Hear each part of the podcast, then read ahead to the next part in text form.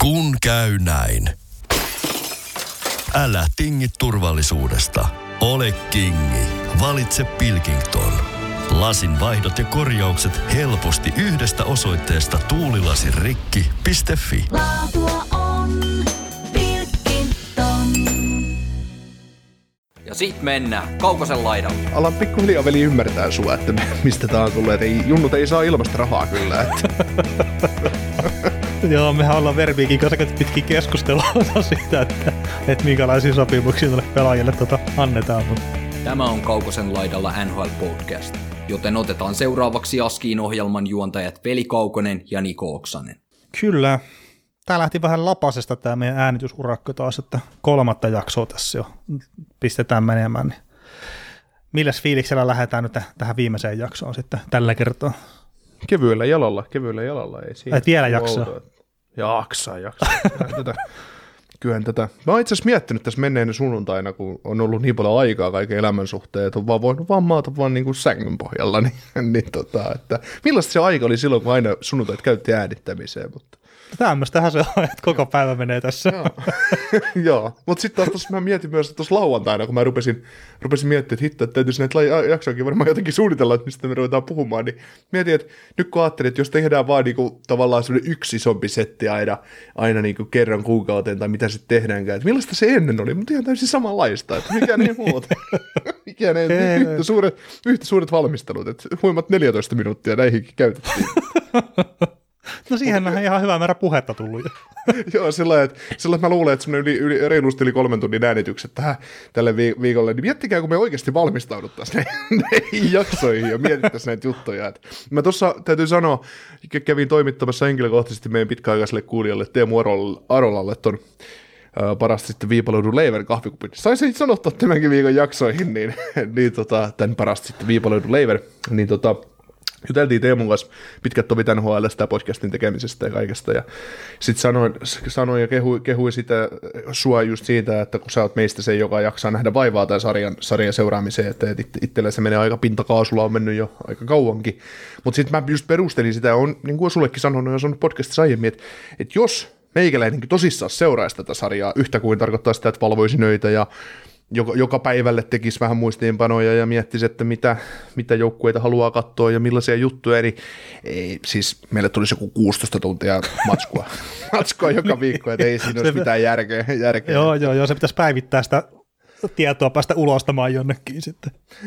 niin, niin, niin, niin. että et se, se on niinku, mä oon sitä joskus puhunut, että kun tietty silmä tulee peliin, ja mun, mun silmä on monesti väärässä, että mä oon sen huomannut omissa jutuissani ja, ja, ja sitten muiden antamista palautteista, mutta, mutta tota, kun katsoo yhden pelin kokonaan sillä ajatuksella, niin sä löydät sieltä ehkä neljä viisi asiaa, mi- mihin, mihin sä voisit tarttua, tai neljä viisi pelaajaa, mihin sä voisit tarttua. Taikka sitten on joskus niitä hetkiä, että ei erota edes pelaajaa, kun se ei, ei ole pelannut koko ottelusta, ihmettelee, miksi se näyttää täällä, että että otettiin mm. nyt tämäkin legendaarinen nappaus tähän, tähän tämän viikon jaksoihin sisään, että, että totta.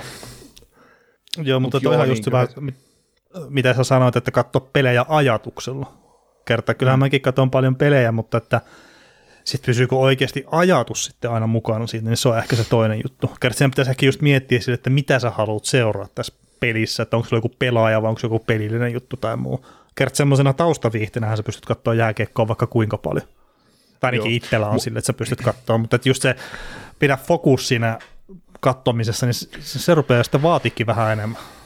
Joo, M- mulla on siis monta kertaa ollut mielessä semmoisia ajatuksia, että kun semmoisia tyhjiä päiviä omassakin, että tekee koneella vaan kun teeks töitä, että on vapaa-päivä omista reeneistä. Että pistäs vaan, tiedätkö sä, telkkarit, molemmat telkkarit tuon päälle ja pistäs viime yön pelit niin pyöriin. Kun sieltä Viasatiltakin tulee tyliin samalta kanavalta saattaa tulla neljä ot- viime yön ottelua niin jälkilähetyksenä. Mm. Ne on niitä kahden tunnin koosteita. Niin kattelis siinä vaan ja sitten ottaisi kupin kahvetta, istuskelisi nojatuolissa ja kattelis, mitä siellä pelissä tapahtunut.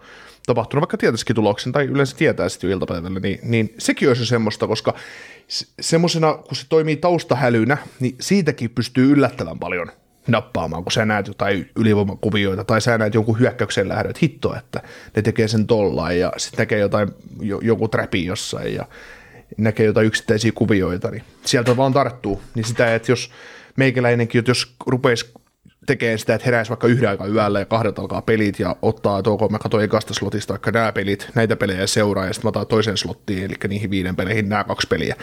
Niin kyllä sit, sit matskuu vaan kertyy viikon mittaan aika paljon päähän, päähän ja kauden mittaan, että mitä juttuja sieltä sitten tulee. Ja sitten sit tietysti, kun on, olisi paljon niitä pelejä vyöllä, niin sitten olisi aina, kun olisi vähän kirjoittanut ylös, niin sitten kun seuraavan kerran katsoo, niin katsoo, että toistuuko tämä sama asia, tai joku, joku pelaajavire tai muuta.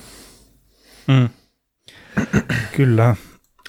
Joo, No, mut mutta hei. tota, tämä viikon kolmas jakso, niin mennään varmaan sillä vähän helpomman kautta, että tässä on paljon tapahtunut sopimuksia, sopimuksia, siis merkittäviä sopimuksia tapahtunut, ei pelkästään, että joku, joku pelaaja äh, Fu, Fu Kers on tehnyt sopimuksen 700 tonnilla joukkueeseen, että on ihan merkittäviä jatkosopimuksia tullut, niin otetaan niitä vähän tuohon tohon käsittelyyn, ja sitten tota, teiltä on tullut ansiokkaasti paljon, paljon kysymyksiä, ja ja sen sijaan, että poimisi niistä muutaman, niin otettiin kaikki.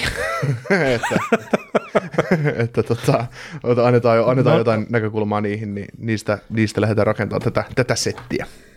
Joo. Onneksi kysymyksissä kuitenkin vähän samoja viitteitä monissa, että ei ole sitten kolme ja puolen tunnin jaksoa tähän tulossa.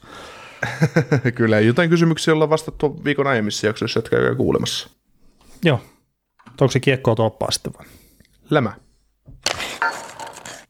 Joo, sopimusjuttuja.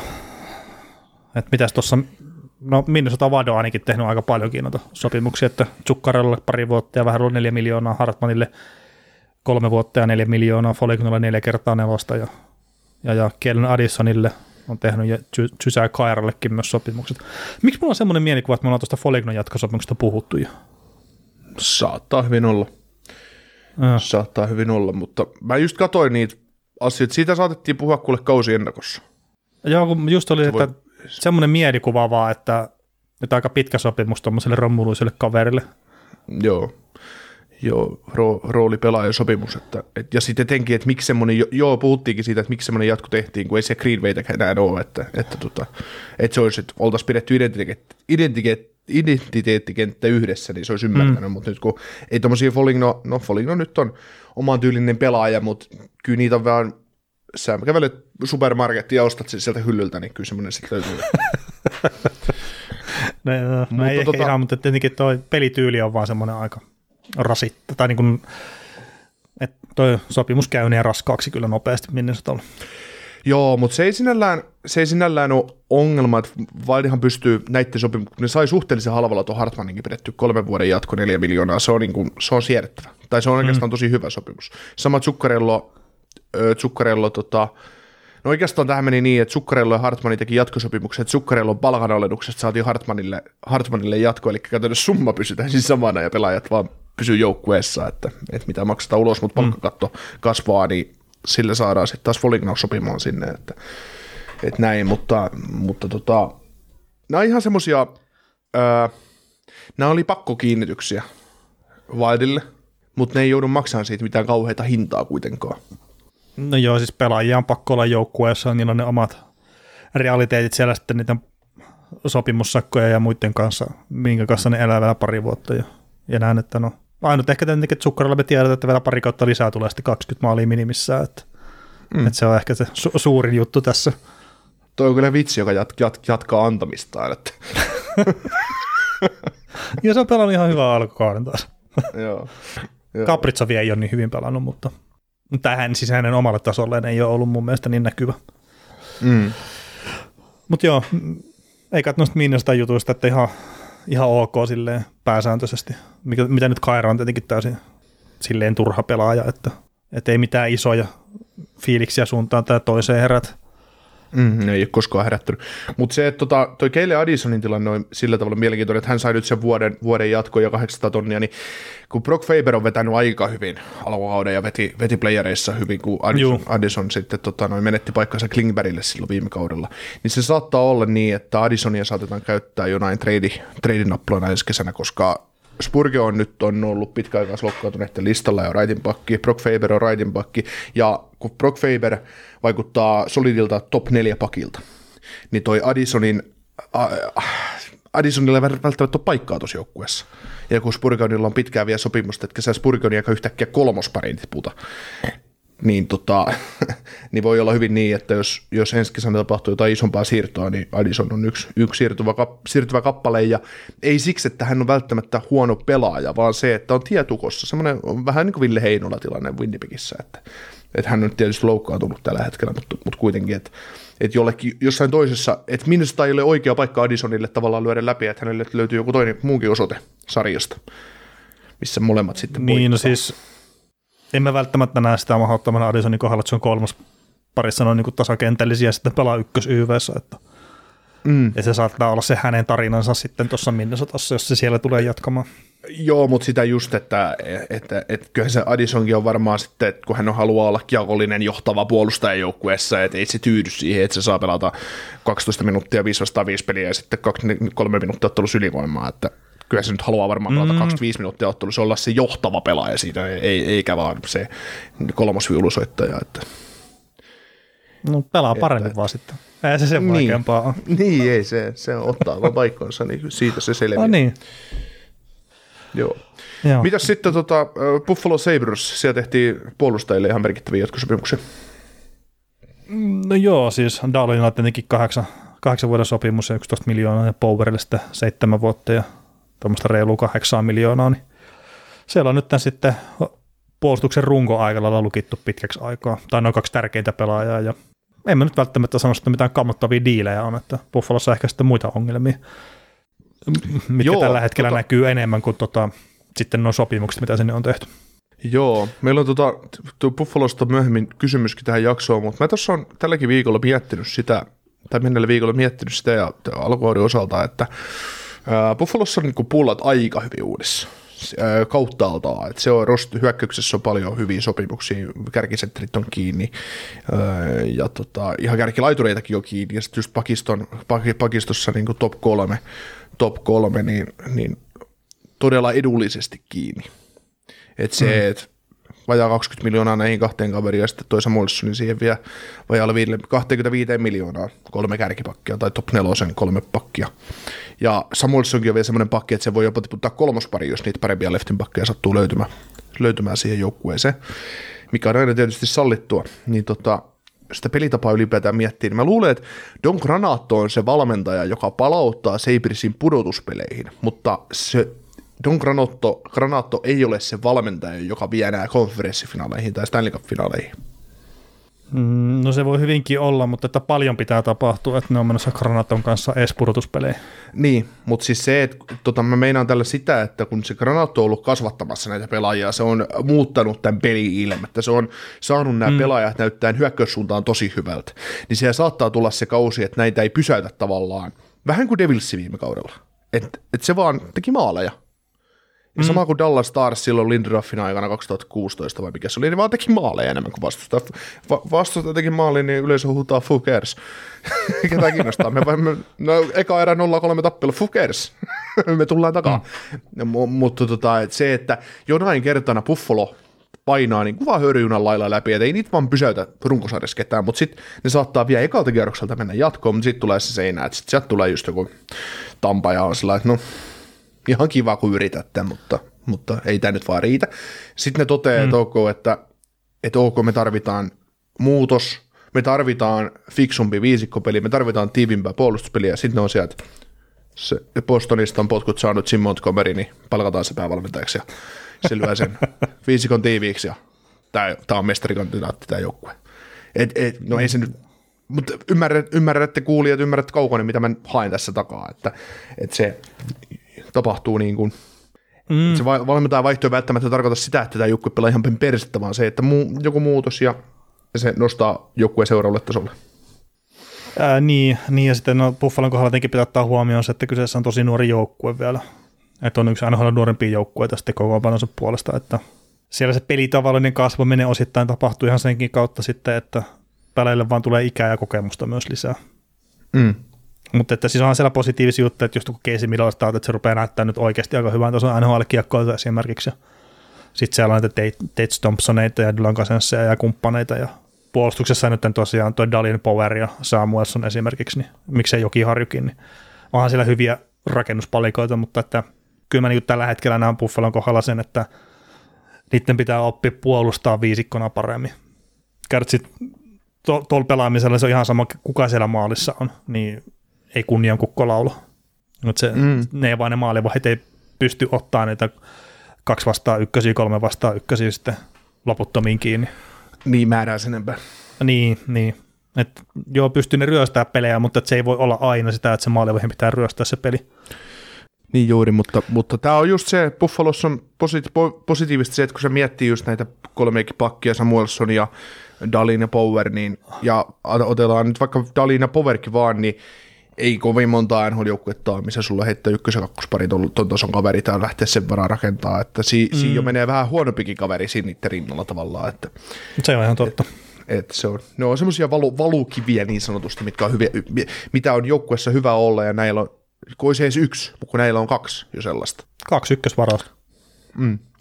Mitäs sitten mieltä, me ollaan Anaheim Ducksin jatkosopimuksista, että, että kausien nakon aikaan niin ei varmaan kumpaakaan vielä ollut, vai oliko Seagrass tehty? Ei mun mielestä, ei mun mielestä ollut kumpaakaan, kun nää, eikö nämä tullut peräkkäin melkein? Joo, parin päivän säteellä, säteellä. mutta tosiaan Trevor Seagrass niin kolmen vuoden jatko 575 ja Jamie Drysdale kolmen vuoden jatko 2,3 miljoonaa. Ja Seagrassista täytyy sanoa sen verran, että kyllä tuo veripiikki ainakin hinnassa saa kiristää, että mä ymmär, alan pikkuhiljaa veli ymmärtää sua, että mistä tää on tullut, että ei, junnut ei saa ilmasta rahaa kyllä, että Joo, mehän ollaan Verbiikin kanssa pitkiä keskustelua siitä, että, että minkälaisia sopimuksia tuolle pelaajille tota annetaan, mutta niin veripikki on saanut taisi- 625, veripikki on saanut kolme kertaa 625, mutta sä löit sitä vastapallot, ei, ei, ei, Joo, ei, ei, ei, ei, ei, yli kuutta ei kyllä saa mennä, että.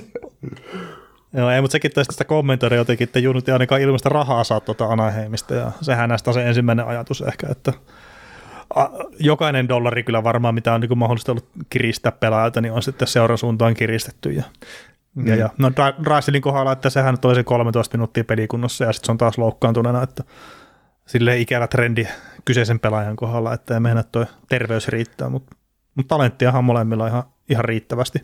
Joo, tota, tämä oli hyvä, siis tämä Zigrasin mä nyt heitä sitä, että joutuu niin kuin jokaisen, jokaisen pennin ni- nipistään, niin Zigrasihan olisi ihan hyvin voinut tienata vaikka 6-7-5 kaudesta, että en mä tiedä, ei se olisi ollut ylihintaa sille kuitenkaan, että hyökkä- jos miettii, mitä se hyökkäyspeliin tuo, että, että täällä vaan ei annettu löysiä niin sanotusti yhtään, että Mm. Ja kun se ei silloin olisi ollut palkkakattoon kanssa mitään merkitystä, että saako se nyt miljoonaa enemmän vai vähemmän, että Äh, niin, niin, toki Cheekarsilla 1 plus 1 tehot tällä hetkellä tähän kauteen, että ei mitään ihmeellistä kyllä hyökkäyssuuntaan ole esittänyt. Mutta ehkä mm. se sitten ajatteli, että kun palkka on tämmöinen, niin mä en vitti ihan täysin vetää. Joo, siinä on muuten kauttaalta Anaheimikin alkukausi ollut vahva, siitäkin on tosiaan kysymyksiä tuossa, niin on mielenkiintoista nähdä, että mitä toi, kun Kilorni tulee pelikuntoon, niin mitä se, mitä se tuo lisää tuolle joukkueelle, muuta kuin varusteet, että se voi vielä, voi vielä jykevöittää sitä top 6 hyökkäyksestä. Joo, varmasti, varmasti jykävä, että ja voisi kuvitella vaikka tuo Vatranon, että yhdeksän maalia tehnyt tähän alkukauteen, niin ei välttämättä ihan koko loppukautta vedä melkein maali per pelitahtia, että Eikä. sikäli ihan hyväkin, että no, no tämä on tämmöinen arvaus vaan, että ei tee 70 maalia, vaan mitä se tulisikaan tuolla nykyisellä tahilla. Mutta että sehän ihan sitten, että se- jos, ei, jos, jos ei 70 tee, niin ei pelimiesten kirjoihin, ei, ei paikka kyllä mene. Että. Joo, ei, ei, ei. Että 60 kohdalla varat vähän miettimään. mutta joo, siis kyllä se Kilornikin totta kai tuo siihen oman lisänsä tuohon joukkueeseen, mutta tuosta nyt on aina ihmistäkin ollut kysymyksiä, siis onhan tämäkin näyttänyt silleen ihan sama kuin toi Columbuskin, mistä me puhuttiin alkuviikon jaksossa, niin että kyllähän tämäkin näyttää hirveän paljon paremmalta kuin mitä tämä on näyttänyt parilla edellisellä kaudella. Tässä on joku järki jopa tässä pelaamisessa, mutta kyllä mä niin sanon, että pisteestä aika iso osa saa sitten heittää siihen, että tuo maalivahtipeli on toiminut aika kivasti tällä kaudella. Ja tietenkin tuo Lukas Dostale, mikä oli ää, lokakuun tulokas NHLssä, niin se on vetänyt aika kovalla prosentilla noita pisteitä, tai, tai siis pelannut tosi hyvää peliä, niin, niin, niin se, se, on kyllä ollut iso syy siihen, minkä takia Anaheimin alkukausi on ollut niin hyvä kuin mitä se on ollut. Joo. Mutta kaik, Joo, no kaikkein meillä on- tärkeintä, että se pelaaminen näyttää paremmalta.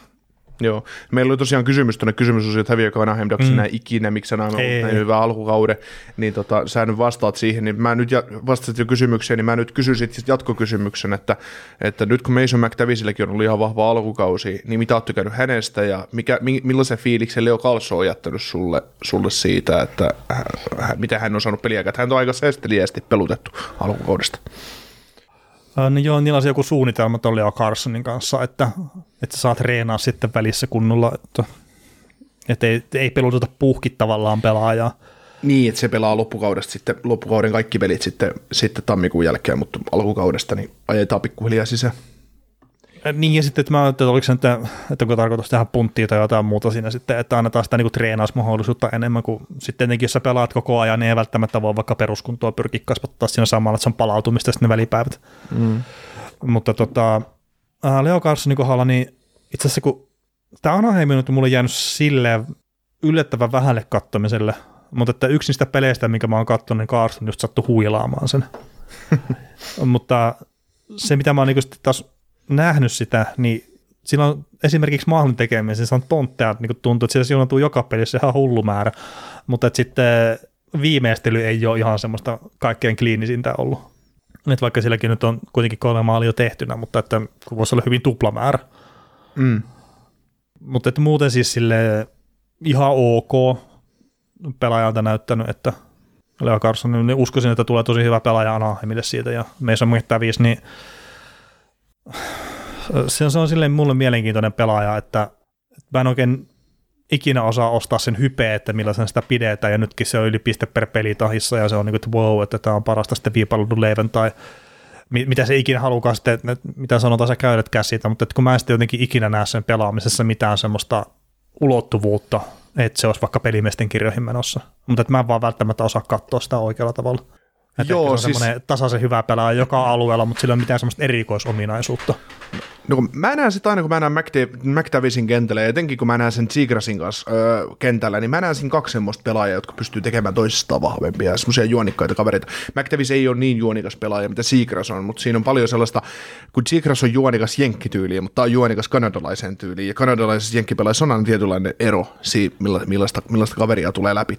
Mm. Niin kyseessä on edelleen nuori kaveri, 20-vuotias, 20-vuotias sälli, osaa syöttää, näkee kentän mun mielestä aika hyvin, niin mä näen siis McTavishissa paljon, paljon hyvää just top, top 9, että, että kyllä tuossa on, kun miettii eh, tätä nyt, miten joku Troy Terikin on aloittanut kautensa, nyt, nyt vi, alkukausi oli, ensi, ensimmäiset pari peliä oli aika heikkoa, mutta sitten alkoi löytyy, löytyy, niin kun ajattelee, että siinä on Troy Terry, eh, Trevor Seagrass, Liu Carlson, Mason McTavish, niin siinä on top, nel, top 9 aika, aika hyvät neljä jätkää jo, ja mihin, mihin mm. ra- rakentaa, ja just miten, miten tota, just Leo Carlsonikin, niin kaveri on 18-vuotias, ja sit kun se painaa siinä sentterinä, sentterinä niin se näyttää, se näyttää, että se olisi pelannut NHL omalla tavallaan niin kuin ikuisuuden.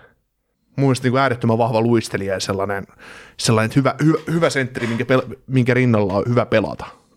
Ja tavallaan ne, ne, kaverit, ne kaverit, ketä siinä rinnalla pelaa, niin ne pystyy pelaamaan omaa peliä. Tavallaan, että jos verrataan, että Carlsoni meni kakkosena ja Fanttili meni kolmantena, niin nehän on ihan eri, eri maata pelaajina. Oh, joo, joo, erityyppisiä pelaajia kyllä joo. Niin, ihan, ihan täysin, mutta siis molemmilla on omat vahvuutensa, jotka tulee olemaan NHL niin merkittäviä, merkittäviä vahvuuksia. Et ehkä just, että et jos, jos käännetään, että Adam Fantilista voi tulla sellainen säkenöivä tähti, mutta Leo Galsonista voi tulla semmoinen Patrice Bergeron tyylinen tähti. Niin, tai miten mä sanoisin, nämä nyt ei mene yksi yhteen, mutta jos Fantilli lyö isosti läpi, niin se on ehkä semmoinen Nathan McKinnon tyyppinen pelaaja. Mm. Just näin. Et se, se, se jyrää voimalla ja nopeudella, ja sitten Leo Carson, jos se lyö isosti läpi, niin se on sitten ehkä Elias Pettersson tyyppinen pelaaja. Mm. Niin se on semmoinen vähän...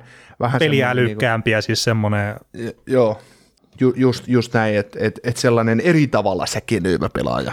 Ää, niin, niin, ja siis nyt ei ole mitään yksi yhteenvertauksia, mutta et silleen, että vähän niin kuin, mikä mielikuva näistä pelaajista on jäänyt. Kyllä, kyllä.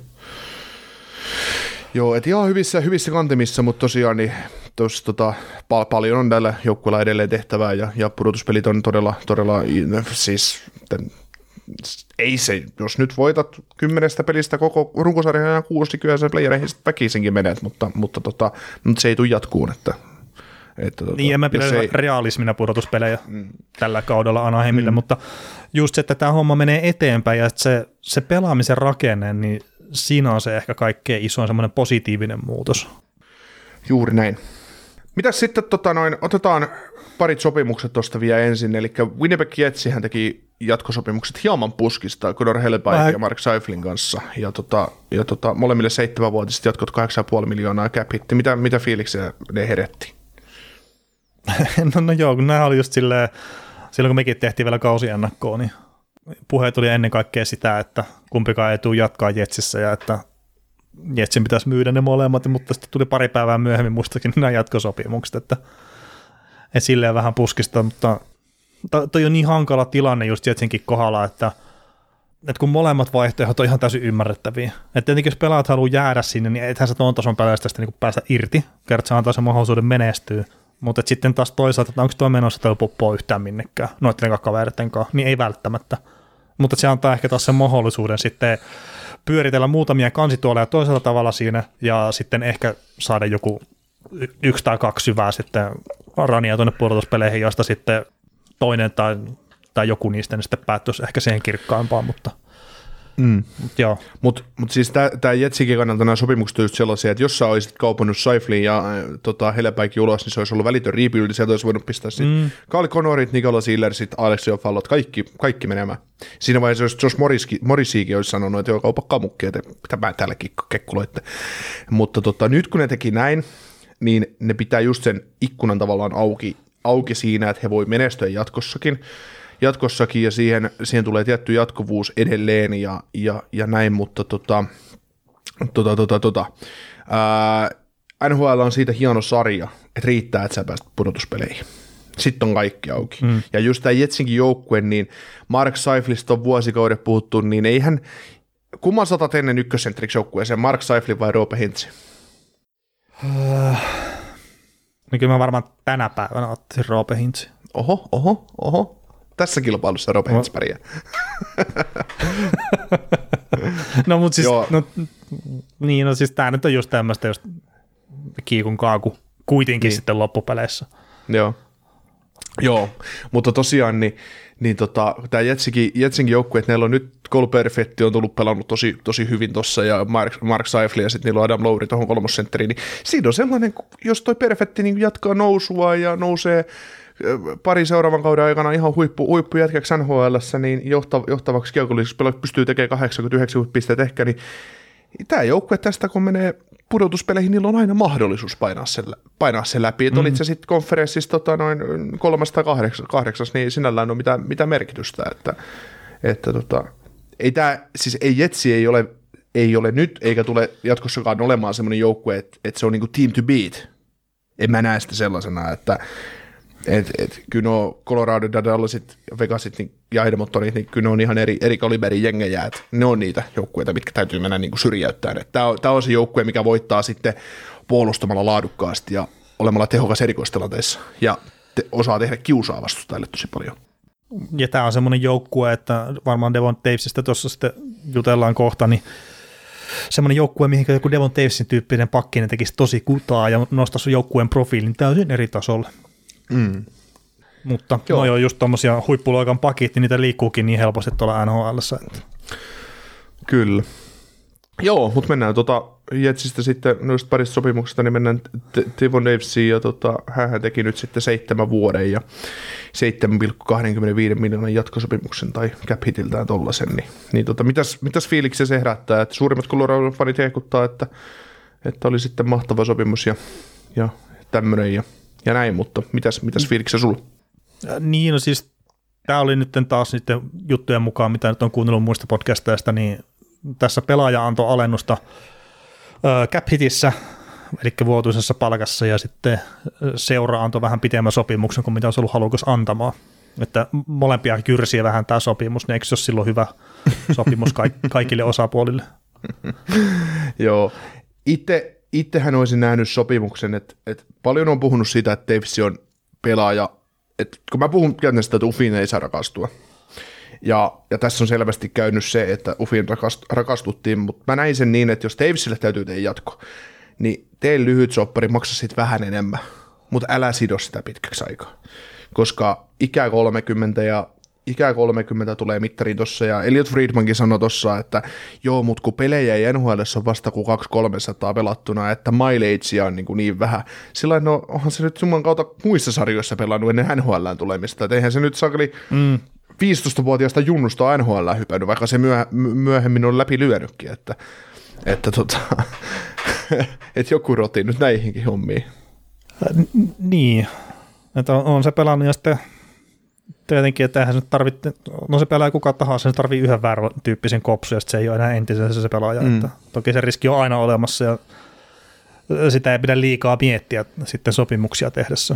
Mm. Mutta kyllä tietenkin kun katsoo siis tätä puolustajien palkkarakennetta, niin täällä on just Kelmakar tietenkin ehdoton palkka, koko niin kuin pitääkin olla.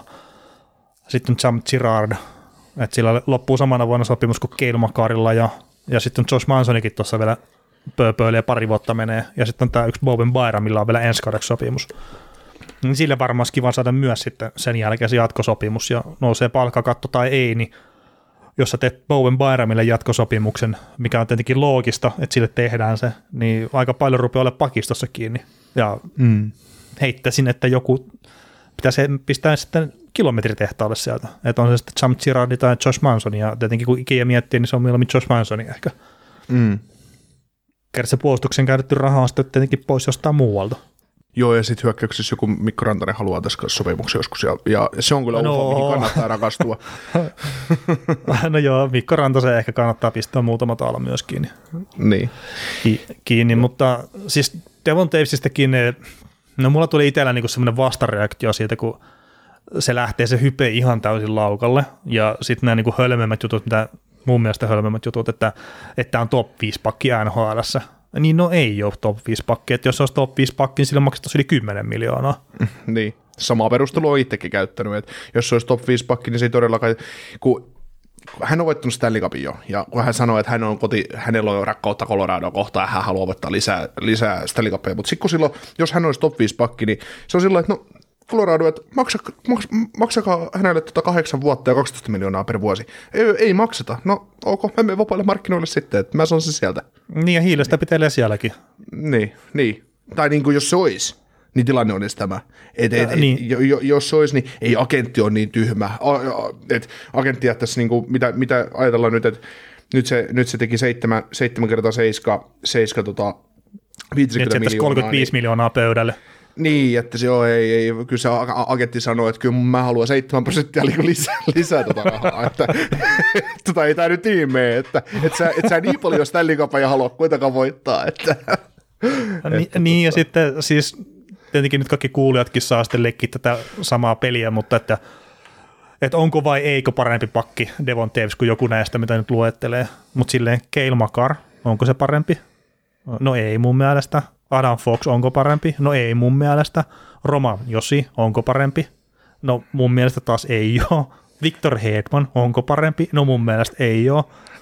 Sitten on Queen Hughes, no onko parempi? No jos on katsonut tämän kauden alkuun, miten Hughes on pelannut, niin voidaan sanoa, että ei ole, ja voi jopa mä väitän, että viime kaudellakaan ei ollut parempi. Mutta että Queen Hughes meni tuossa täysin sekaavassa Vancouverissa niin kuin ohi jopa itseltänikin pääosin, miten hyvän kauden se pelasi. No sitten päästään Miro Heiskaseen, no ei ole mun mielestä parempi, Charlie McAvoy ei ole mun mielestä parempi, Rasmus Dahlin, Jacob Slavin, Drew Dowd, Alex Piedrangelo, että tässä tuli 11 nimeä, niin mun mielestä ketään noista ei voi silleen Ei, sanoa, että Devon ei, Davis olisi ei. parempi. Ei, ei, ei, ei, ei, ei, ei riitä. Ja sitten meillä on tämä sun seuraava lista on hieno, kun tässä on tota, Jared Spurgio, Moritz Sadler, Eric Carlson, Jet Jones, Josh Morrissey, Brandon Montour, John Carlson, Jonas Brudin, Noah Dobson, Rasmus Anderson, Jake Sanderson, äh, Say Theodore, Morgan Riley, Chris Letang. Niin sanotaan, että näistä nimistä ehkä viisi voisi jäädä, jäädä tota Tavesin taakse. Et just joku, mä nyt heittäisin, että Brandon Montour on semmoinen, semmoinen mm. no Dobson menee siinä ja tässä. Sitten just joku, no tämän hetken Chris Letang. No siinä on nyt kolme.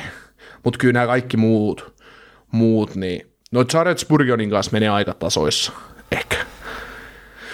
Niin, Mut mutta tämä on just se, että sä voit käydä sitä keskustelua. Niin, Ja, ja tämä just silleen taas, mitä mä itse sitä mietin, tai mikä mulle tulisi niin kuin vertauskohtana mieleen. Että Devon Tavis, siis sehän on eittämättä todella hyvä puolustaja, nyt on kyse siitä.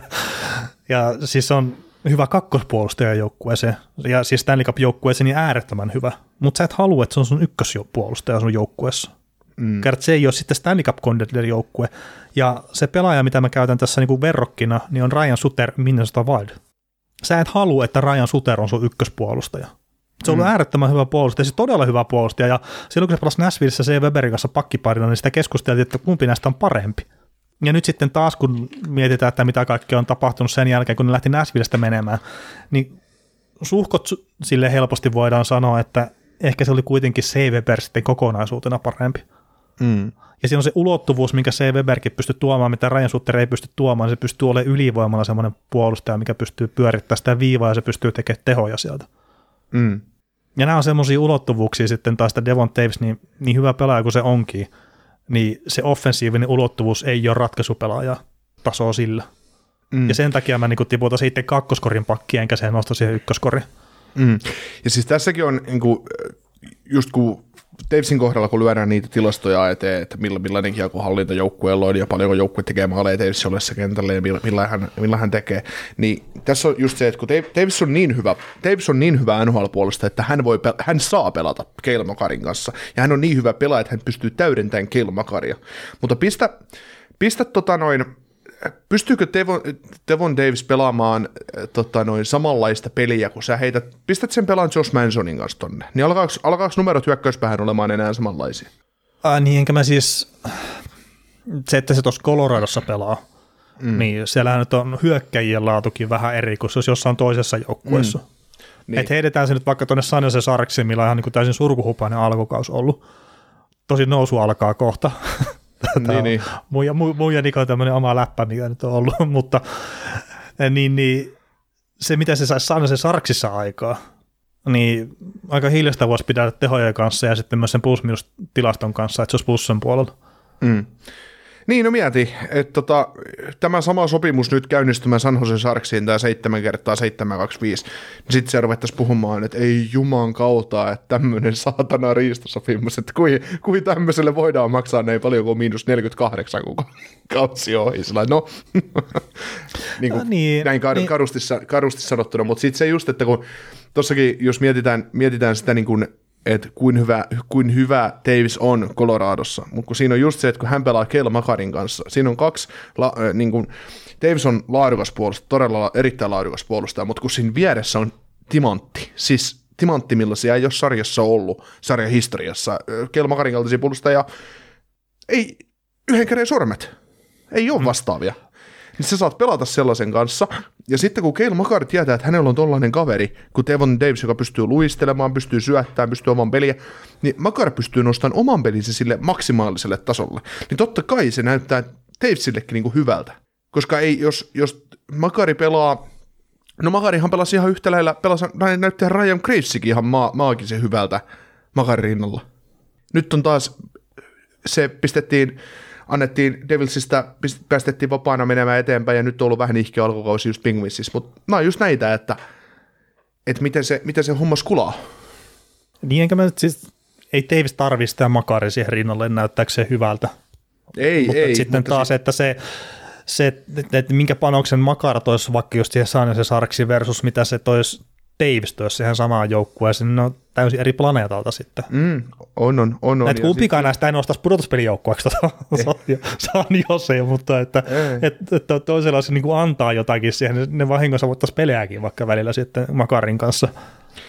Joo, ja sitten on se, että kun Makar on puolustaja, joka voi pelata 26 minuuttia ottelussa, se voi pelata kaikki ylivoimat käymättä penkillä, se voi pelata jopa alivoimat käymättä penkillä ja tekemään tulosta. Mutta olisiko Davesista mm. siihen? Ei. Se erottaa sen siitä, että et se, ei ole, se, se on kakkoskorin, kakkoskolmoskorin jätkä NHLssä. Davis voisi pelata alivoimat juu ja 5 vastaan 5, mutta ylivoimassa niin ei, ei, ei se olisi niin tehokas. Ei se pystyisi tekemään niin paljon tehoja. Ja niin, ja tämä pitkässä juoksussa, sitten jos on nyt stunttanut tuossa joitain pelejä siellä, kun Makaro on ollut sivussa pelikielon takia tai loukkaantunut sen takia, niin joo, moni pelaaja pystyy hetkellisesti ottaa sen roolin, mutta että vedä siinä koko kausi ja vedä viisi kautta ja näin, niin, Mm. niin se on se ehkä se enemmänkin, mitä itse ajattelee. Kyllä, kyllä, kyllä. Mutta tota, tässä on, siis tämä sopimus sanotaan, että on kolme neljä ensimmäistä vuotta, tämä on erittäin, erittäin hyvä, mutta mä luulen, että sitten se rupeaa, sit se rupeaa tota kääntymään, kääntymään vasten, kun Makarvi jää nostaa tasoa ja Ba- Bairami tulee tuosta ohi, ja sitten nämä rupeaa miettimään, että miksi nämä maksaa kakkosparin puolustajille näin paljon. Vähän sama ju- Mä luulen, että tässä saattaa käydä sama juttu, kun kävi aikoinaan Chicago-fanien keskuudessa, kun ne angstas sitä, että kun miksi Keinille ja, ja Davesille maksetaan 10,5 miljoonaa kaudessa, kun ei ne tuota mitään, ne on, ne on tuottanut joskus. No, niin, että joo, että olisiko se ollut hyvä sitten mestaruksen jälkeen, että joo, menkää vapaana pois, niin olisiko fanit ollut silloin sitten tyytyväisiä, että joku me ajatellaan tulevaisuutta, että, että nämä ei ole meidän palkkarasitteena. Joo. joo. Mutta siinä on sopimuksia, tuli jonkin verran käytyä läpi ja mennään kohti kysymyksiä. Mennään ihmeessä. Hei, mä pommitan sua kysymyksellä, vasta, vastaan niihin, saat neljä sekuntia aikaa jokaisen kysymykseen, että saadaan tunnistaa. Joo, yritetään vielä nopeasti tää oikeasti. No niin, onko kauden alku tuonut jotain yllätyksiä ja pettymyksiä? Ää, no tietenkin suurin pettymys on toi Edmontonin ihan täysin luokaton pelaaminen ja se, että tähtipelaajat ei millään tavalla tota, halua kantaa vastuuta puolustuspelaamisesta. Et se on ehkä kaikkein suurin pettymys, no miksei myös Kälkäri, sekavuus myös, myös omalla tavallaan, mutta jos tästä niin joukkueiden kannalta, että onko jotain positiivisia yllätyksiä, niin no tietenkin no Anaheim ja Columbuksen, että se näyttää paremmat se pelaaminen, mutta niistä me ollaan jo puhuttu, puhuttu jonkun verran. Ja ehkä sitten Detroitissa tietenkin alku näytti taas ainakin tosi hyvältä, nyt me on ollut vähän ehkä nihkeitä. Öö, eikö Pingvissä jos sulle minkään sortin pettymys? Ah niin, jo siellä pelaa semmoinenkin joukkue. Joo, siis Pingvissä on, on joo. no ne just pisti kymmenen vaan lisää verkkoa. Ei kun hetki, ei se olekaan saavutus. se tekee mikä vaan joukkue tässä sarjassa. Paitsi Colorado. Colorado, Colorado ei siihen pystynyt. Että. joo, ei siis joo, Pingvissä joo, sä oot ihan oikeassa. Se on tosi iso pettymys kyllä siihen, että että mitkä oli odotukset, ja en mä jotenkin jaksa uskoa, että se on ton Metropolitan Divisionin huono joukkue oikeasti. Mm, eikä se sieltä tule olemaan, kyllä se peli löytää jossain vaiheessa pelissä niin. löytää, ja kyllä, se, kyllä mä luulen, että se player ei totakaan haitte se, että ei se, ei se nyt siitä voi kiinni olla, että nihkeä alku vaan, mutta näin. Totta, totta. Bostonin karhu räyhää jäällä. Lyhyt otalta 10 peliä 19 pistettä, 11, 11 peliä 19 pistettä tällä hetkellä. Ja, tota, ja siis äänityshetkellä, en tiedä koska kuuntelet tämän jakson, niin saattaa olla ja aivan, aivan saattaa olla Montgomerylla potkut jo menossa, menossa kun kuuntelet tätä jaksoa, mutta onko yllätys kolme peliä putkea hävinnyt. Joo, saman tien ulos. Tota, onko ollut yllätys tällainen lähtö? Toki vastassa ollut niin sanotusti heikompia jengejä jonkin verran. Miksi Brunsilla on noin paljon pisteitä? Joko tippuu alas, kun Mac, McAvoy saanee kurinpitoa tai saisi neljä peliä? No joo, tietenkin McAvoy, niin totta kai se nyt vaikuttaa siihen, että se joukkueen paras puolustaja ei ole tota, tota pelissä mukana, mutta siellä on vahva puolustustakin muutenkin, että ehkä se sieltä puolustuksesta, jos tipahtaa pelaaja, niin se kaikkein vähiten sitten vahingoittaa tota Brunssia. Ja itse asiassa tuli nyt tästä Bruinsin puolustajasta tuli puhetta, niin tämä Hampus Lindholm mieleen, että sekin on ihan niin kuin, että kattokaa vaan, että minkälaisia kiekollisia tilastoja ja plus-minus-tilastoja JNE sillä olikaan Anaheimissa versus Bostonissa, että sitä taas näkee, että minkä verran joukkueella on merkitystä noihin tilastoihin. Mutta tota, Bostonin alkukauden ohjelma on ollut tosi helppo, ja sitten mä väittäisin, että maalevahit on ryöstänyt ihan jonkin verrankin niille pisteitä, että, että esimerkiksi tuossa Anaheimiin vastaankin, kun katsoin sen pelin, minkä ne sitten lopulta hävisi, sulivat siinä sitten, niin siis mä niin ymmärrän, miten ne pystyy niin purjassa olemaan Anaheimia vastaan. Että vaikka se nyt Daxi pelaisikin hyvin, niin, mutta jos Bostonin pitäisi olla eliittijoukkue tuohon sarjaan, niin et, et sä niin pyörittele niitä mennen tulla pitkiä pätkiä. Mm. Että ei, niin kuin, ei vaan pitäisi, pitäisi tapahtua. Näyttääkö se sulle siltä, että se, tota, tota, tota, mm, se keskikaistan syvyyden puute tai kärki, kärkiosaamisen puute niin on se suuri syy siihen, minkä takia Bruissin, Bruissi on jaloissa? Niin no siellä se Poitras on tullut hyvin sisään siihen joukkueeseen ja, ja sitten tietenkin Koelet ja Chakat, niin kyllä nekin pystyy sitä roolia kantaa, mutta en mä tiedä, siis jotenkin ehkä taas nyt ne pelit, mitä mä oon kattonut, niin kaikkein eniten mä oon pettynyt just hyökkäjistä ollut Brad Marsandia. Et ihan kun se olisi niinku mitään aikaa. Ja nyt jos mä tietenkin avaan joku pistetilastot, mitä mä en ole tehnyt, niin mä katson, että sillä on joku 20 pistettä tehtynä, mutta... Pistepörssin kärki. niin, niin, mutta siis No on sillä näköjään melkein piste per peli, että siihen nähdään taas niinku just tosiaan, että ei, niinku, ei oma silmä niinku yhtään sitten taas toimi silleen, että ja meillä on ennenkin tämä posto ollut paha sillä että kun oltiin sillä Pastarakilla on heikko kausi, ja maali, melkein maali per peli tahdessa painanut koko ajan. Että. On niin, silloin jo, joskus, kun se oli manatti ja tullut heikko kausi, niin kyllä se sitten oli jokin 70 peli tehnyt 46 maalia. Että. No niin, ja siis on noissakin peleissä, mitä mä oon Bostonia kattonut, niin on toi Pasta tehnyt niissäkin maaleja, mutta että se on tuntunut jotenkin enemmän tulossa että välähdyksen kautta, että ei mitään semmoista, että systemaattisesti pelaa tosi hyviä, sieltä tulee se tulos, vaan että joku yksittäinen paikka aukeaa, ranteet lukkoa ja naps kiekkoa yläpelissä, mm. että toki ei huippupelaa tarvi välttämättä paljon paikkoja, mutta sitten taas, että mitenkä kestävä se on pitkässä juoksussa, niin sitä enemmän ehkä miettiä. Flyersin poikien Mä vihaan Bostonia, niin, niin. niin. Joo, Fly, Flyersin poikien toinen jäsen, eli Jason Riemsdijk, 11 peliä, 4 plus 3 plus 4 tehotilasta, mutta sitten yllätys, yllätys, niin katsotaan, niin ylivoimalla tehnyt kaksi maalia niin koko kauden neljästä, ja kaikki ylivoimapist, kolme ylivoimapistettä sitten kerännyt vielä, että, että tota, Mm. 2 plus 1 ylivoimalla ja 5 vastaan 5 pelissä sitten tota, noin 2 plus 2, niin hyvin yllättävää. Mm. Ja siis tietenkin tuosta, että nyt se Makavoi on sivussa ja ne yrittää saada sitä pelikieltoa alemmaksi, ei pitäisi antaa alemmaksi sitä. Enkä usko, että Batmanin tulee sitä tekemään, enkä kertaa sillä ole historiaa siitä. Ja sitten se on Kreltsikkikin sivussa, niin kyllähän on rupeaa olla semmoisia, että näkyy Bostonin tasoisessakin joukkueessa. Sooner or later. Mm. Mutta se mikä siellä on hyvä, niin siellä on kaksi todella hyvää maalivahtia, jos toisella tarttu koppi, niin toisen voi heittää maali. Mm. Ihan lennosta. Joo, tota noin, jaksaako Detroit playereihin? Tällä se on 12 peliä nyt pelattu, niin, niin tämä äänityshetkellä siis, niin, ja kovia, kovia l- tota, linjauksia täytyy tehdä. Äh, en, en mä usko. Et viime kausikin alkoi hyvin ja sitten tuli aika iso mahalasku jo. En mä tiedä, sattuisiko nyt teki samaa, että no viime yönä ne taas voittaa pelin, eli kun tässä sunnuntaina äänitetään tätä, että ne, siinä se taas voittaa, mutta että montako tappia niillä oli pohjalla sitten sitä ennen. Mutta En, en siis en usko tällä hetkellä, valitettavasti, Detroit-fanien kannalta. Joo. Mutta sanotaan, hei Detroitista nostetaan yksi semmoinen sleeperi, Jake Volvon puolustaja. On siis dikannut siitä, että miten pystyy tuommoinen näkymätön puolustava puolustaja, niin miten se pystyy vaikuttaa peleihin. Joo. Millaiset Justin Hall on painanut se? Se oli poppareilla ainakin jossain vaiheessa. No kun sielläkin, no eikö siellä puolustuksessa vähän näitä liikaa nimiä? No joo, Niin, ja varmaan just tätä, kes- se- tätä, tätä, just tätä keskinkertaisuutta tällä, että on tasaisia jätkiä tosi paljon. Ää, niin, niin, niin. Mutta Jake Wallman olisi just semmoinen kaveri, että se kun herra johonkin huippujoukkueeseen, niin sitten yllätytään, että miten hyvä kaveri se on. Tai semmoinen kuva mulla on tällä hetkellä siitä kaverista ihan Joo, tämän kauden pelasi- perusteella, kun tajusin, että tämmöinenkin kaveri pelaa sarjassa. Joo, siitä oli viime kaudella paljon, paljon puhetta kanssa, että Wolmani on kyllä semmoinen, semmoinen kaveri, että se, se pelaa hyvää lätkää siellä ja, ja tota, sai niin kuin hyvän jatkosopimuksen ja muuta. Että, mm. että tota, näin. Mutta toi on toi hieno, hieno toi Detroitin ykköskenttä, se antaa kyllä lupauksia tulevasta, että Depirinkat, Larkki ja Raymondi, niin, niin tota, Se on, se on ollut kyllä. hieno, hieno tatsia. kyllä. Deberinkatilla vähän erilainen startti tähän kauteen kuin viime kauteen. Joo, nyt se osuu sentään jostain johonkin. Et eikä sen tota, kun katsoo laukaisuprosenttia, no se on 21, niin kyllä se nyt tosta tulee laskea, mutta se on niinku, nyt se on ainakin lähellä sitä, mitä sen oikeasti kuuluukin olla. Että. Niin, ja se oli tuossa vähän aikaa sitten vähän korkeampi, jos on ihan väärin muista.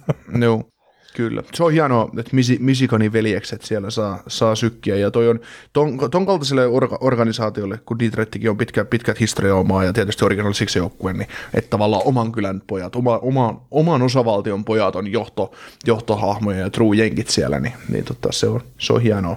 Siihen luodaan aina semmoista hyvää, hyvää hypeä niiden ympärille. Kyllä. Joo, sitten seuraava, tota noin, voi, joko Oilers ja Penguins voi alkaa keskittymään seuraavaan kauteen, vai vieläkö kurssi oikein?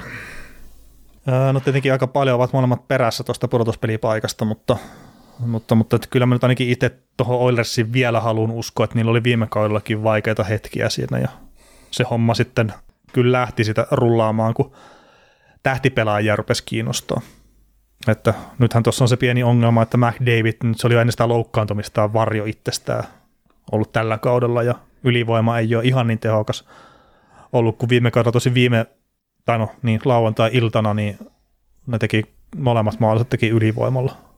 Et sitä kautta kyllä tota, ylivoima ehkä rupeaa löytyä sieltä pikkuhiljaa, mutta et kyllähän se sitten johtavat pelaajat on mitä on. Ja, no toi on että mäkin olen kirjoittanut että Oilersin ongelma pääosin maalivahdeessa, mutta että kun ne puolustaa niin paskasti monia tilanteita, niin se on sille ikävä heittää maalivahtia bussi alle, mutta että olikohan silleen tuo high danger safe percents, eli just huippupaikoista torjuntaprosentti maalivahella, niin olisiko Oilersilla ollut tuossa, kun lauantaina kattelin sitten niinku 60 ja sitten siellä skaalan toisessa päässä niin oli sitten Vancouver Canucks, niin oli yli 90, niin on siinä pikkasen ero.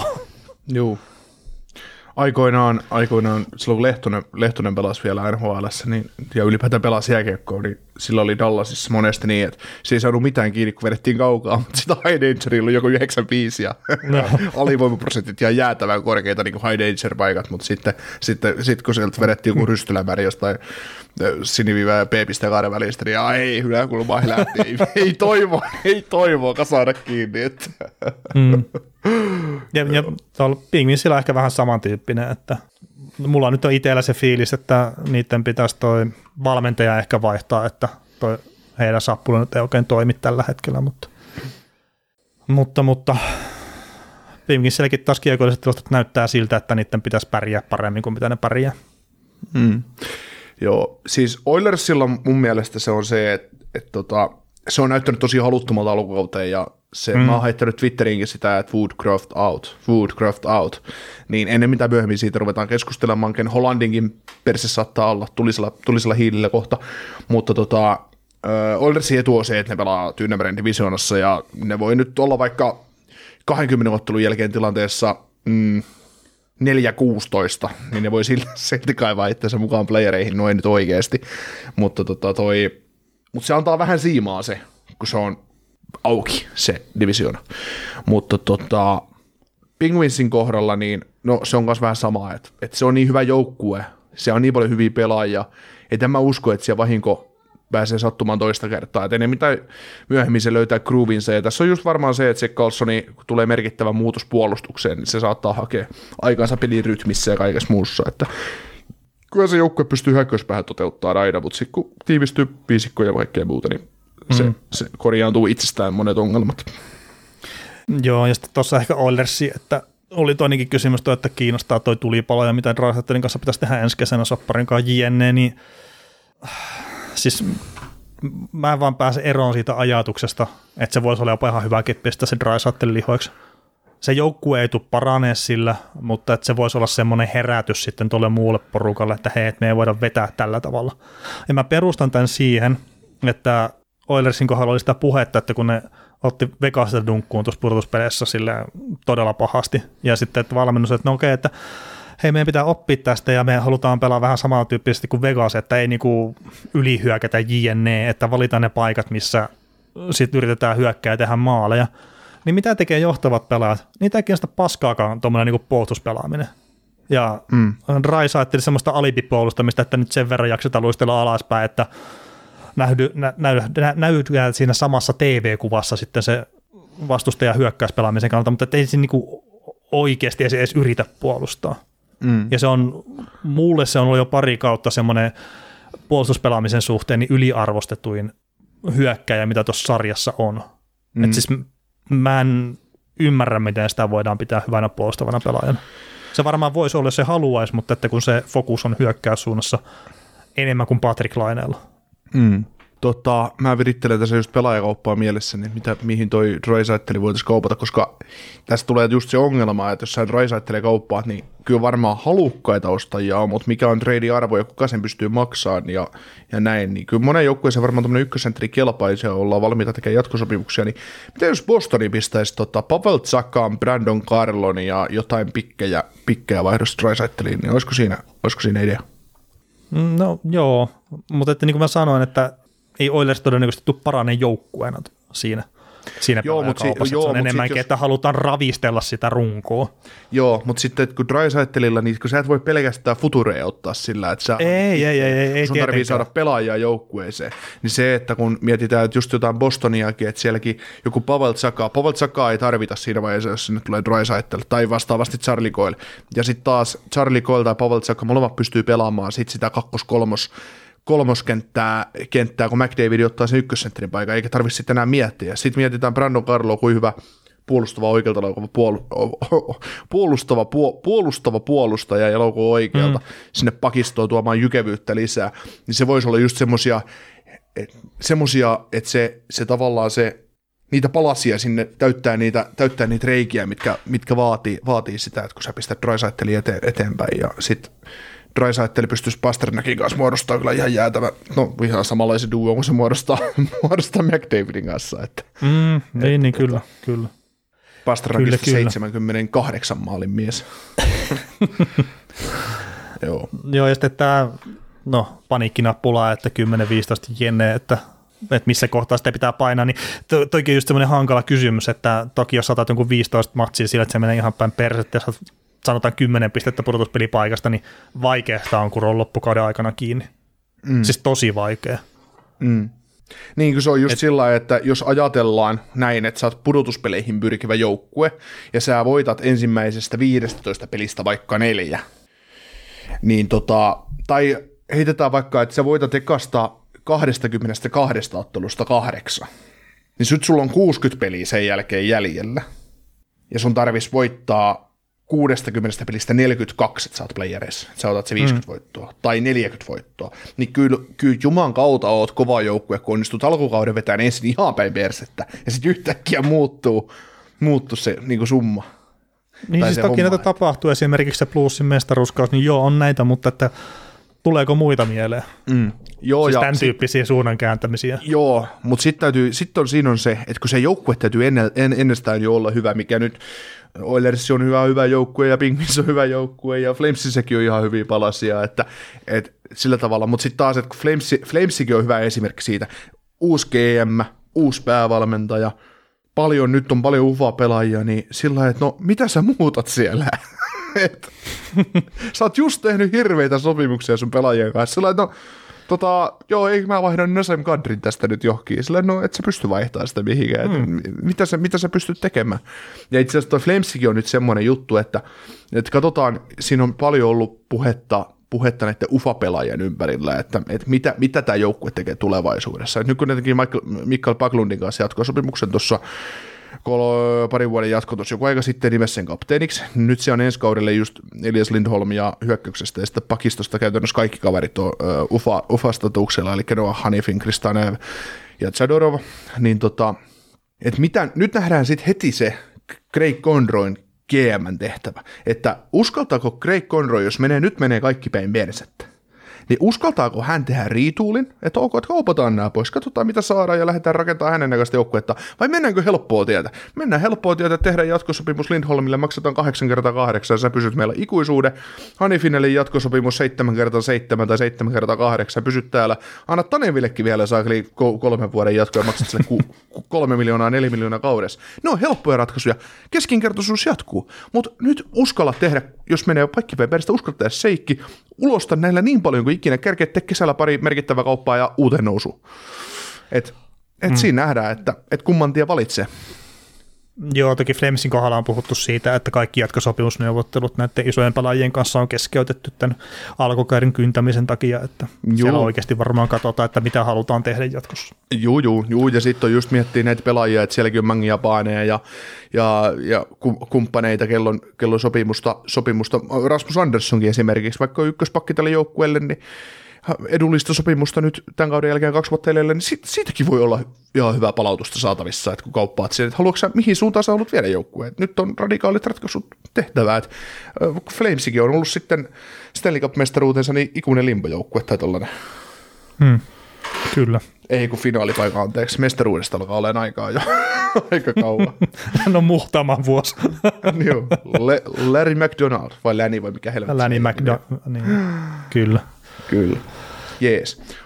Tota, seuraava kysymys. Onko tämä Kanuksin vuosi? Pettersson, Hughes, Dempko, Solidia, mutta riittääkö muuten playereihin? No joukkueen tota- pelaaminen on parempaa kuin viime kaudella. Joo, ja sitten jatkokysymys, että tota, tekeekö, tai kannattaako Kanuksin tehdä mitään liikkeitä nyt joukkueeseen, jos tavoitteena on mestaruus? Ää, no jos mestaruus on tavoitteena, niin on pakko tehdä jotain liikkeitä, mutta se ei ole semmoinen realistinen tavoite tälle joukkueelle mun mielestä. Mm. Mutta siis pudotuspelipaikka, niin no siitäkin huolimatta, että näiden kiekolliset tilastot jenne ei näytä mun mielestä mitenkään erityisen hyviltä, niin pudotuspeleihin tällä on kuitenkin saumat. Ja siitä pitää tuo Demko huoli, jos se vaan pysyy kunnossa. Mm. Ja siis totta kai ykköspelaajat, Pettersson, Hughes, Miller, niin ne kaikki pelaa hyvää kautta. Ja siellä on valmentaja, mikä pistää ne tilille siitä, jos ne pelaa paskasti. Mm. Joo, siis sanotaan, että nämä kärkijätkät, tämä on niin just semmoinen hieno joukkue, tämä Kanuksi nyt tällä kaudella ollut toistaiseksi. että No kärkijätkät on pitänyt huolen siitä, että tämä joukkue pärjää. Mutta jos tämä alkaa sillä, että kärkijätkät alkaa piiputtaa, niin sitten tämä, tämä ottaa semmoisen syöksykurssin, että ei, ei mitään järkeä. Että, että tota, se on vaan semmoinen kadu, kadu fakta, mutta kyllähän tuo, vaikka se nyt on toiminut toistaiseksi ihan hyvin, niin kyllä toi, kyllä toi hyökkäys kaipaisi jonkun, jonkinnäköisen muutoksen, miksei nyt omalla tavallaan pakistokin, mutta pakistoon tapahtuu taas jo pelkästään ensi kesänä muutoksia, kun Ronekki tarvii jatkoja ja Majersin soppari loppuu ja näin, niin, niin tota, ne pääsee, pääsee touhuumaan sinne sitten. Hmm. Ja- Hughes on ollut ihan hyvä pakkipari tällä kaudella. Joo, se oli ihan hy- hyvä veto silloin viime kaudella, kun nämä hankki se Ronekin, Ronekin tuohon. Että itse asiassa täytyy nyt katsoa, me käytiin se trade silloin tietysti läpitte, mutta ne sai sen vielä kaikille siis ihan hyvän. Ne vaihto, pisti ykkösen ja, ykkösen ja kakkoskierroksen varauksen Detroitin ja sai sitten Ronekin neloskierroksen varausvuoron vaihdossa. Että Kyllä. sitähän mietittiin monta kertaa, että mikä järki tässä kaupassa on, mutta ehkä siinä on nyt... Että tota, niin on nyt tällä hetkellä se näyttää hyvältä, kun toi Canucks näyttää joukkueena taas joltain. Joo, ja siis tota, kun sitä just perusteltiin, että, että ei sillä ole mitään väliä, missä vaiheessa vuotta sä se kauppa teet, jos sä koet, että sä vahvistat pitkällä tähtäimellä sun joukkuetta. Että, että ei se Niin. trade deadline kauppa tarvi aina olla sitä, että sä oot playereihin menossa vahvistamassa joukkuetta. Mm, Voisin kaupan muutenkin tehdä. kyllä. Tota, otetaanko me ihan vaikka yksi tai kaksi kysymystä vielä ja pistetään sitten homma pakettiin. Joo. Niin, tässä on nyt, no yksi helppo kysymys. Voittako San Jose tällä kaudella kymmenen ottelua? Mm, Eiköhän se kymmenen voita. Mm, kymmenen. Ei hirveän paljon enempää. Joo. Se on huono joukkue. Joo, Sa- Sarksin tulevaisuus ensi kaudelle 29 paskaa soppareille Vlasik ja, ja Mikke. No, Sarksin tulevaisuus riippuu nyt vähän draft-lotosta ja kaikesta muusta, mutta kyllä tässä nyt viisi vuotta menee ennen seuraavia pudotuspelejä, että, että tota, sen voisi mm. sanoa, mutta sitten tota, mm, no mitäs NHL paras laituri, Pasternakki vai Rantanen? No mulla on ras, toi Rantanen ja Pasternak ja sitten Matthew Katsek, niin on mun top kolme. Joo. Sitten tota, Mut No, no voi laittaa minkä tahansa järjestykseen. Niin. Olisi kyllä kiva kuulla, jos puhuisitte Slavkouskista, Slavkouskista pari sanaa. Olisi kiva kuulla Oksisen mielipide siihen, onko Slavkouskista oikein odottaa tähtistatuksen pelaajaa. Hmm. No mun mielestä se on pelaaja, millä on työkalut, mutta ei työkalupakkia, mutta tämäkin on tietenkin, s- sillä on aikaa kasvaa vielä pelaajana. Mm. Siis Slavkouski on just, että mitä siltä odottaa, että se on erityylinen pelaaja kuin just joku Cole Caulfield, että ei, ei hän ole babisten kaudella odota syöttöä piskaa kiekko yläkulmaan. Et mä, mä, näen, että Slavkouskin, Slavkouskin kaikki koko peliäly, kaikki tämmöinen kaikki tämmönen tietynlainen hokiaikuu, niin silloin kor, korkeata luokkaa, mutta kaveri täyttää 20 Äh, tuossa ensi keväänä ja, ja tällaista, että se vaatii, että se oppii tuohon NHLn systeemiin mukaan. Et mun mielestä on vähän väärin, että se pelutetaan NHL puolella, että antaisi, antaisi olla kasvamassa vaan korkoja tuo AHL ja ro, riehumassa siellä, että, että, tota, että, että Niin, kasvaisi no kun mä tavallaan sanoisin, että- mittaan. Niin kuin mä sanoisin just, että se kiekkoäly tai siis hockey IQ, niin se on se, sen huonon osa-alue ja sen takia se on sitten pulassa tuolla NHL. Ja niin siis vielä. Silloin hoki aikuu, mutta kun se ei ole NHL-tasolla vielä. Se ei, se ei pysty toteuttamaan sitä, mitä sillä on olemassa siellä. Yes. Se on, se on mut, mut, tota, niin kuin on sanonut, en mä ylläty, että Slavkowski on 6-70 pisteen pelaaja tulevaisuudessa, että, että tota, siihen sillä mun mielestä paukut, paukut riittää, että, että en, enemmän just vahvaa kahden, vahvaa kahden suunnan pelaamista, että semmoinen Mark, Mark Stoney verrattavissa oleva overi mun mielestä tulevaisuudessa. Juu. Mutta lyödään tämä Onko se siinä? jakso päätökseen ja ollaan kuulla joskus tulevaisuudessa. Joo, tehdään näin ja ilmoitellaan taas, milloin äänetetään seuraavan kerran. Ei tiedetä vielä.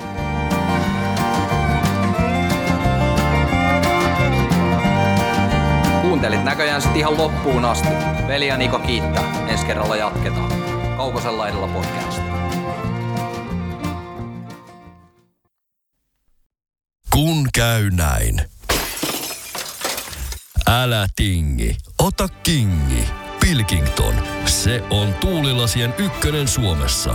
Löydä sinua lähin asennusliike osoitteesta tuulilasirikki.fi. Laatua on Pilkington. Sapettaako sulamisvedet? Tehokkaat ja kestävät MTX Garden uppopumput alkaen 34,90. Motonet, pumppaavan ihmisen tavaratalo. Motonet.